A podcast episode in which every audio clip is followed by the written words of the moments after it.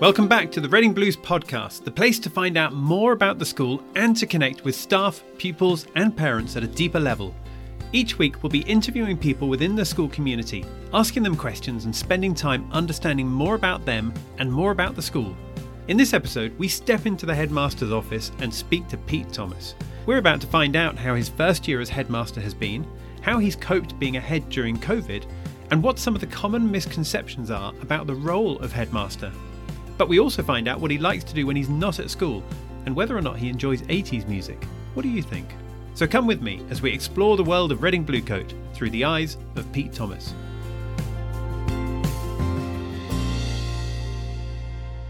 Pete, thank you for joining us here on the Reading Blues podcast. Uh, I'm really looking forward to talking to you today, but first of all, how are you? Simon, thank you very much. It's good to talk to you too. I am feeling very well, thank you very much two weeks until the end of term. Lots to do, but um, excited for the next two weeks to come. It's always a little bit manic, isn't it? The last two weeks of term. Um, how's it looking at, at Reading Bluecoat right now? Uh, there's lots going on. We've just started Activities Week, and that's a sort of a week of, of fun and uh, leadership training and all sorts of challenging activities for the pupils. Uh, and then we go into the final week. Uh, I, I, do remember this time as a as a pupil being the best the best weeks of the year. I think as a teacher and certainly as a headmaster, there's there's a lot to do uh, in order to make those things happen. So mm, mm. a different perspective, but great fun nevertheless. Well, it's true, isn't it, that all school staff for sure earn their school holidays, and this is like just the last push before the school holidays start. N- not meaning, of course, that that school staff don't do anything at all during school holidays, but it is an opportunity at least to take the foot off the pedal a little bit. Oh, most definitely, and, and very important too. So I, I don't think uh, anybody can work uh, in the way that staff do for you know 365 days a year. They, they've earned their holidays most certainly this year. Hmm. So, in this episode, we're going to be looking at school life through your eyes. But first of all, I'd love to understand a little bit more about your own education. So, where you went to school and what your own experience was like of being at school. Yeah, uh, I, I, grew up in Horsham, went to a primary school, uh, Arunside, had a wonderful time, uh, loved the staff. I remember them very fondly great headmaster there, Frank Morris, and then on to um, secondary school at Tanbridge House, which is a, a comprehensive school. And again, I think uh, my experience of, of those five years was fantastic. Good friends, wonderful staff, uh, lots of opportunities that were provided. And then uh, I went to sixth form college in Horsham as well mm-hmm. um, before heading on to university. School for me was a, a very, very happy time, I'm pleased to say. Hmm. And which university did you go to after school? So I had a gap year and then went up to Durham uh, and studied geology. Okay, right, excellent. So tell us a little bit about school life through your eye, through your eyes. Uh, you've been at the school, of course, for a number of years, but only one year as headmaster. Talk us through a little bit about how that first year as headmaster has been for you. Well, the year has been, uh, it's gone so very, very fast, and it'll be enjoyable to have uh, a few weeks in the summer holidays just to reflect on those, uh, I think, and, and think about everything that's happened. I, I was struck very early on by the different perspective that being headmaster has on, on how the school runs mm. uh, and what it's like. It's a great perspective. Uh, as you say, I've been here for a little while now. This is my sixth year. I had five years as second master, which was uh, a lot of fun uh, as well, a job I really enjoyed. But you, you get down into the weeds uh, of the school and the, the day-to-day operational side of things. And the headmaster, um, my role is to is to try and sit above that a little bit and, and have a wider perspective um, on the school, which has been uh, you know enlightening, uh, informative, exciting um, mm. as well. So it's been a great year. Thank you for asking, and uh, realise there's, there's lots to do, lots I want to do, it's gone, as I say, enormously quickly, but um, mm. by and large, very, very happily. Mm. Now, sometimes, of course, people join a school as a new headmaster, but as you mentioned, you've been at the school as second master for five years beforehand. How do you mm. think that that experience of you being in the school already helps you for this role? I think that certainly helping me for the role to know the school, uh, what it's like, the ethos behind it. I mean, you can get a sense of that before you come into a school with the research that you might do, but but actually to, I suppose, to live and breathe the school for five years has been really helpful. To know the staff uh, has been uh, wonderfully helpful as well, and for the staff to know me and mm-hmm. what I'm like, I think that's important. Mm-hmm. Uh, I hope it's a good thing for the staff, mm-hmm. um, and indeed to know the, the, the, parents and the pupils who are you know, fundamentally the, the, the, pupils are, are, what a school is about, uh, and the, the parents are they're, they're, massively invested in all sorts of ways in their son or daughter's education here, and so to have uh, a relationship already with a, a large portion of, of, them has been uh, a good thing for for me.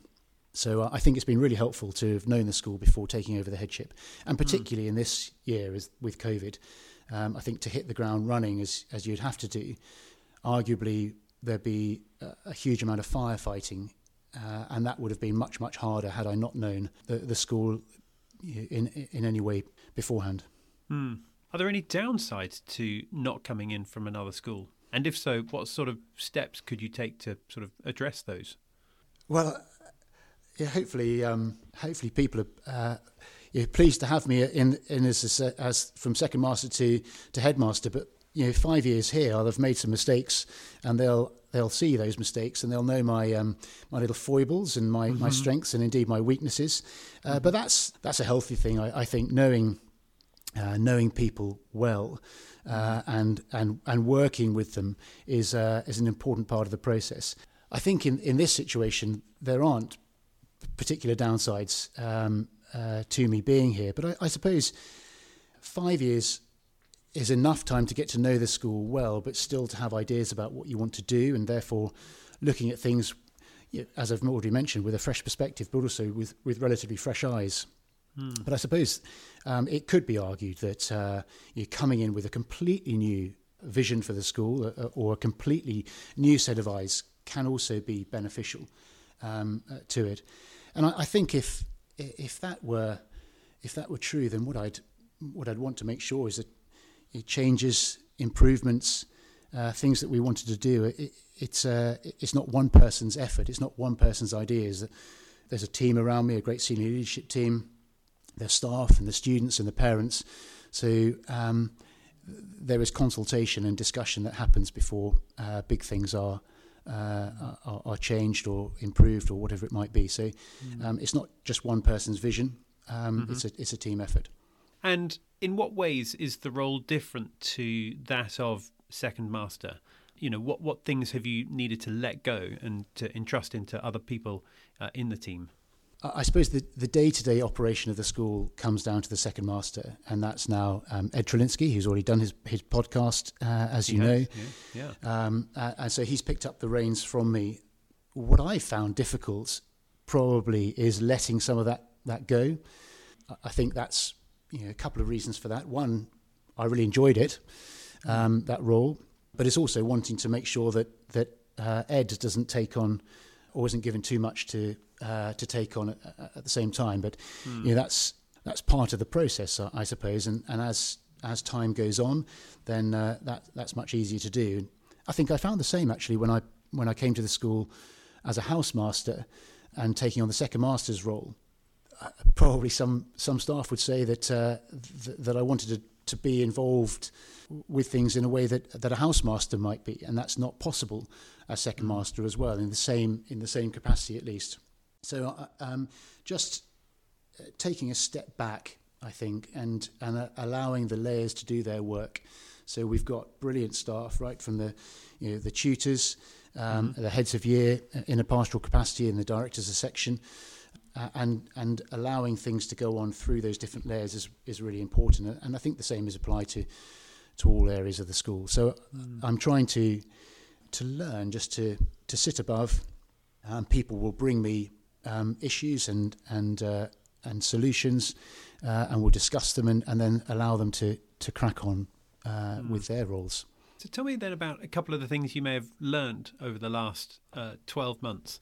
Uh, maybe even some things you, you might have done differently if you could go back and do the last 12 months all over again? Hmm. Uh, well, I think, as I've already mentioned, I- increasingly aware that with great people in the school, just allow them to do their job. And it's not that I haven't been doing that, but it's, uh, I suppose, just just releasing them to to crack on um, with that from the, from the get go, mm-hmm. and being kept kept appraised of things.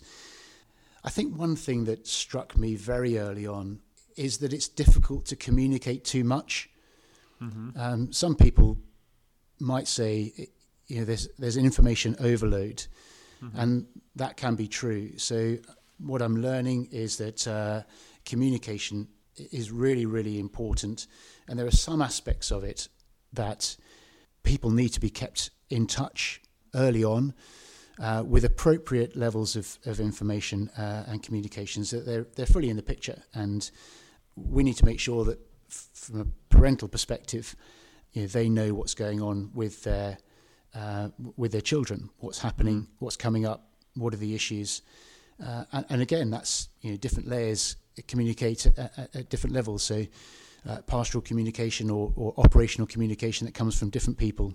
Um, I'm thinking about um, uh, last year's exams and uh, the uh, the centre assessed grades, and uh, wanted to make sure that this summer uh, everything that we do for parents is as well communicated um, as possible so that they understand what's happening um, and, and we can support them and their, their children through what I hope will be a, a, a painless process. Yeah, I, I, guess that just because something's been said doesn't necessarily mean that it's been heard, and certainly not been heard by all the people that need to hear it. So yeah, it's interesting you say about it not being possible to communicate too much.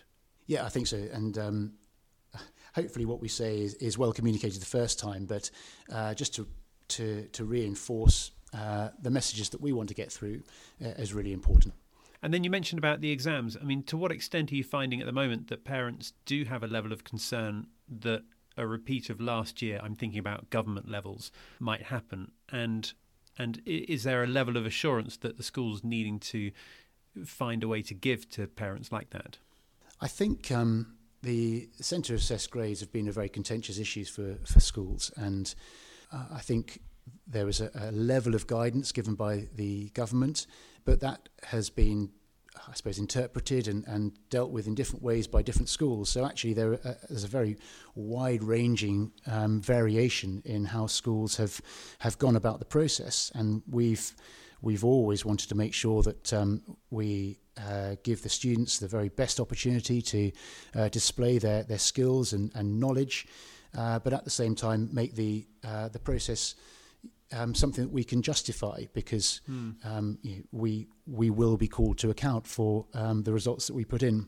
So when um, lockdown happened and um, it was announced that uh, we would be having centre assessed grades and, and no formal exams, that was a, a very stressful time for parents, and mm. uh, we tried to communicate that uh, clearly. Lots of questions that um, that I and particularly our, our director of uh, studies, our, our, academic deputy Rob Tidbury, uh, fielded, uh, and indeed other staff too, uh, about how we would would go about that process. And that, mm. um, I hope that we allayed many of the fears then. But of course, as we come to the results uh, days, which are slightly earlier this year in um, early August, mm-hmm. then there will be a, a level of um, apprehension from both pupils and indeed parents uh, about how that process is going to, to play out. So hmm. we're in hmm. the process of uh, gathering together our, our communication for that now. Now, of course, we can't really look at the last 12 months without mentioning the, the, the COVID word.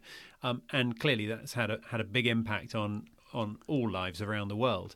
But how did it impact your role as headmaster at the school? I said when I started uh, to staff, COVID isn't something that um, that will impact on on the motivation for our work. You know, the mm. desire to look after and nurture young people, uh, and indeed to, to educate them. But it will impact on our, our systems, the day to day way that we can do that, and and that has been a uh, absolutely true. It's been a massive impact. It, we are in the business of communicating to people. And that communication happens in all sorts of different ways. But one way in which we've been prevented is from you that, that proximity we've been pushed apart from, from one another, both mm. within the in the common room, uh, within the classroom, needing to keep our distance, and that's that's uncomfortable. That's not uh, what people are about. Mm. We need those uh, relationships. So it's been harder to build uh, th- those bonds um, with the pupils, indeed uh, with the staff. very conscious of the um, the new staff coming to school that it's been a, a very different world uh, Bluecoat School that they've come into. Um, so we've tried hard to to keep that those relationships strong mm-hmm. um, between teacher and, and pupil and between uh, staffing bodies. But I, you know, the fact that we've had to wear masks um, in the classrooms has mm. been difficult. The fact that we've uh, been bubbles in mm-hmm. so different year groups you know, don't really interact with one another in the way that we would love them to and have done in the past, and mm-hmm. indeed will do in the future. Uh, the fact that we've we've got our one way systems and everything is very different, Simon, um, mm. a, about the school, it, just in terms of, of process and systems.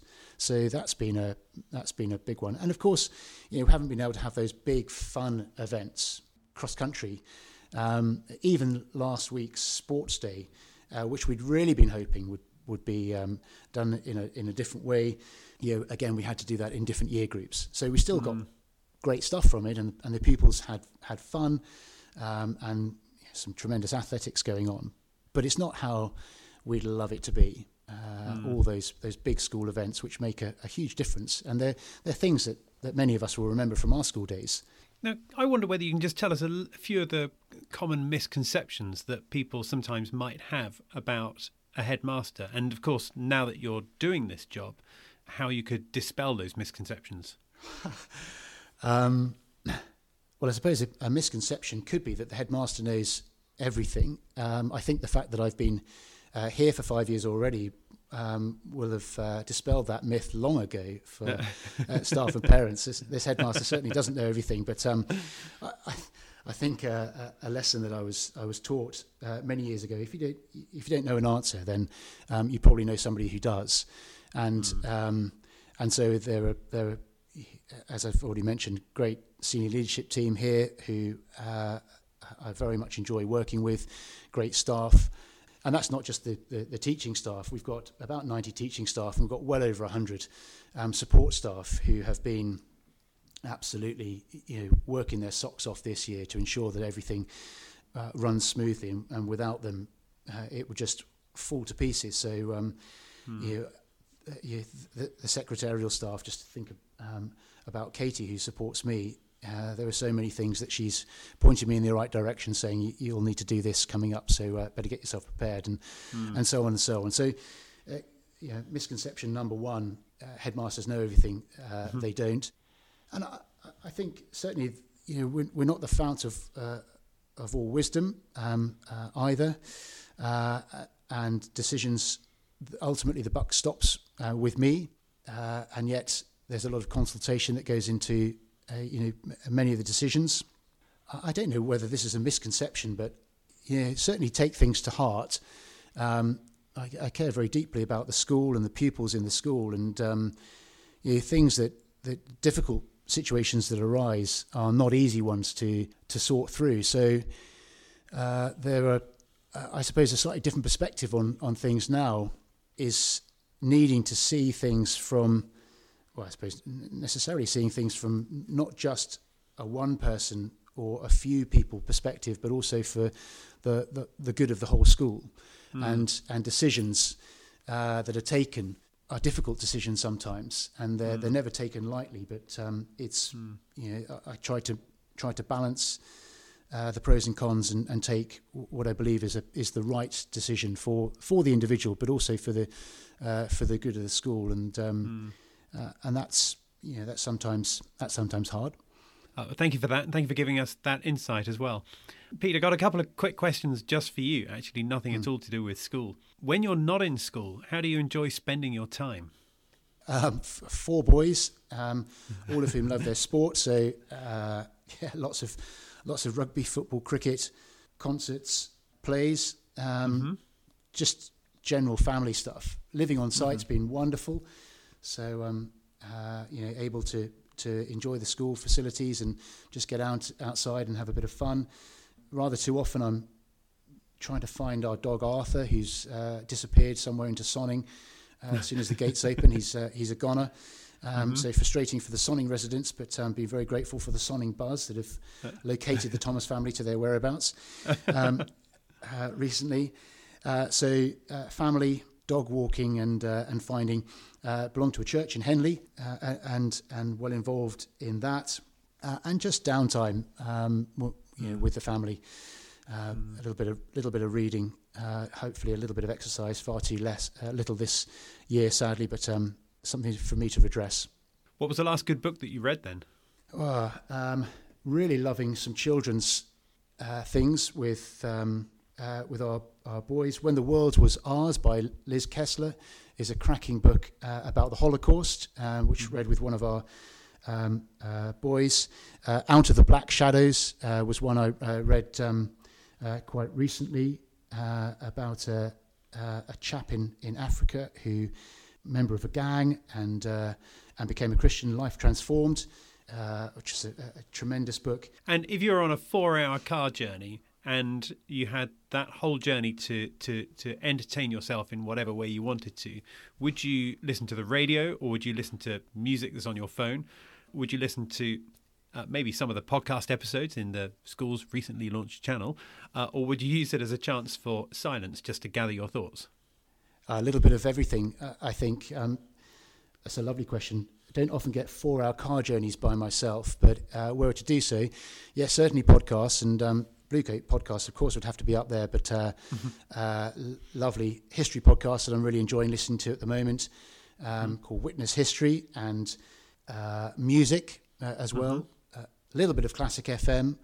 A um, little bit of 80s, uh, definitely my era. A little bit of Radio 4 to keep myself abreast of the news, uh, mm-hmm. and certainly some silence just to think things through. And then if mm. um, if our children were in the car, we definitely have some audiobooks um, going mm. on and some music, which um, uh, I'd struggle to keep up with um, mm. some of it anyway.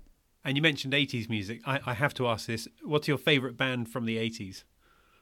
I, I don't have a favourite band, but um, I'm ashamed to say I could probably name most 80s songs within a within a bar or two. Uh, and you know, uh, if we had a little bit of rocky um, rocky music or the power of love, and I think back to um, Michael J. Fox and um, uh, Back to the Future days, so mm. many things would conjure up tremendous happy memories for me. So mm. I, I, would associate some great songs with some some great times. Fun fact about the Power of Love: there was a time when there were three songs in the top forty which were all called "The Power of Love." There was one of them, Huey Lewis and the News, of course, the one you're talking about. There was Frankie Goes to Hollywood, Yes, it was, yeah. And then there was another one sung by a woman. I'm trying to remember who that was now. I'll look it up after this episode finishes recording. Pete, we need to bring this to a close in a moment. But for anyone who's heard anything and might want to get in touch with the school, what's the best way for them to reach out? Yeah, thank you. Um, uh, well, they can, of course, call reception and ask to be put through to me, but um, the hm at rbcs.org.uk is an email that I will um, I will pick up.